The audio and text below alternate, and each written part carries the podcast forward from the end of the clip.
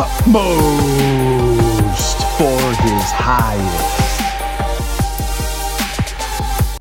Good glorious afternoon to you from me. This is Jonathan with the Stay the Way podcast, bringing you utmost for his highest today. And if you want to join me, you can turn in your utmost book to April the 19th.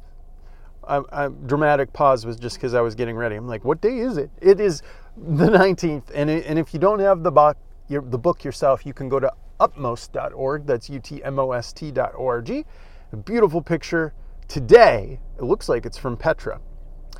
Beware of the least likely temptation. Joab had defected to Jonadab, though he had not defected to Absalom. Joab withstood the greatest test of his life, remaining absolutely loyal to David by not turning to follow after the fascinating and ambitious Absalom.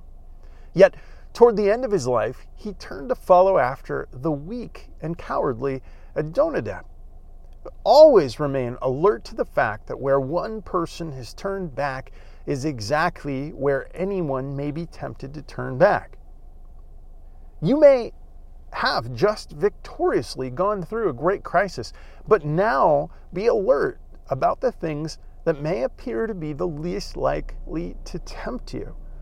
Beware of thinking that there are areas of your life where you have experienced victory in the past and are now least likely to cause you to stumble and fall. We are apt to say it is not at all likely that having been through the greatest crisis of my life, I would now turn back to the things of the world. Do not try to predict where the temptation will come. It is least likely thing that is the real danger. It is in the aftermath of the great spiritual event that you least like these least likely things begin to have an effect. They may not be forceful and dominant, but they are there.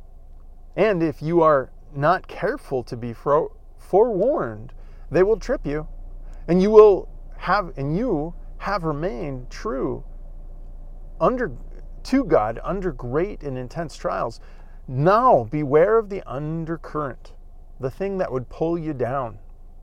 Do not be abnormally do not be abnormally in examining your inner life, looking forward to dread, but stay alert. Keep your memory sharp before God.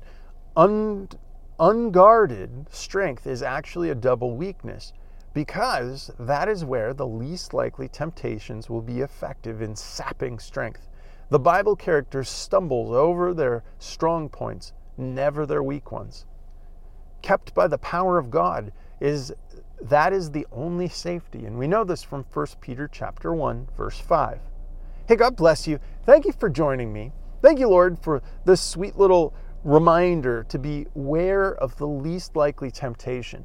And I also encourage you, if you are reading that Bible in a year, today would be 2 Samuel 6 through 8, that's chapter 6 through 8, and Luke chapter 15, 1 through 10. It's not a lot to read, and honestly, not that difficult to keep up with if it's something that you purpose to do. Hey, God bless you. Thanks for joining me. Have a great day in the Lord.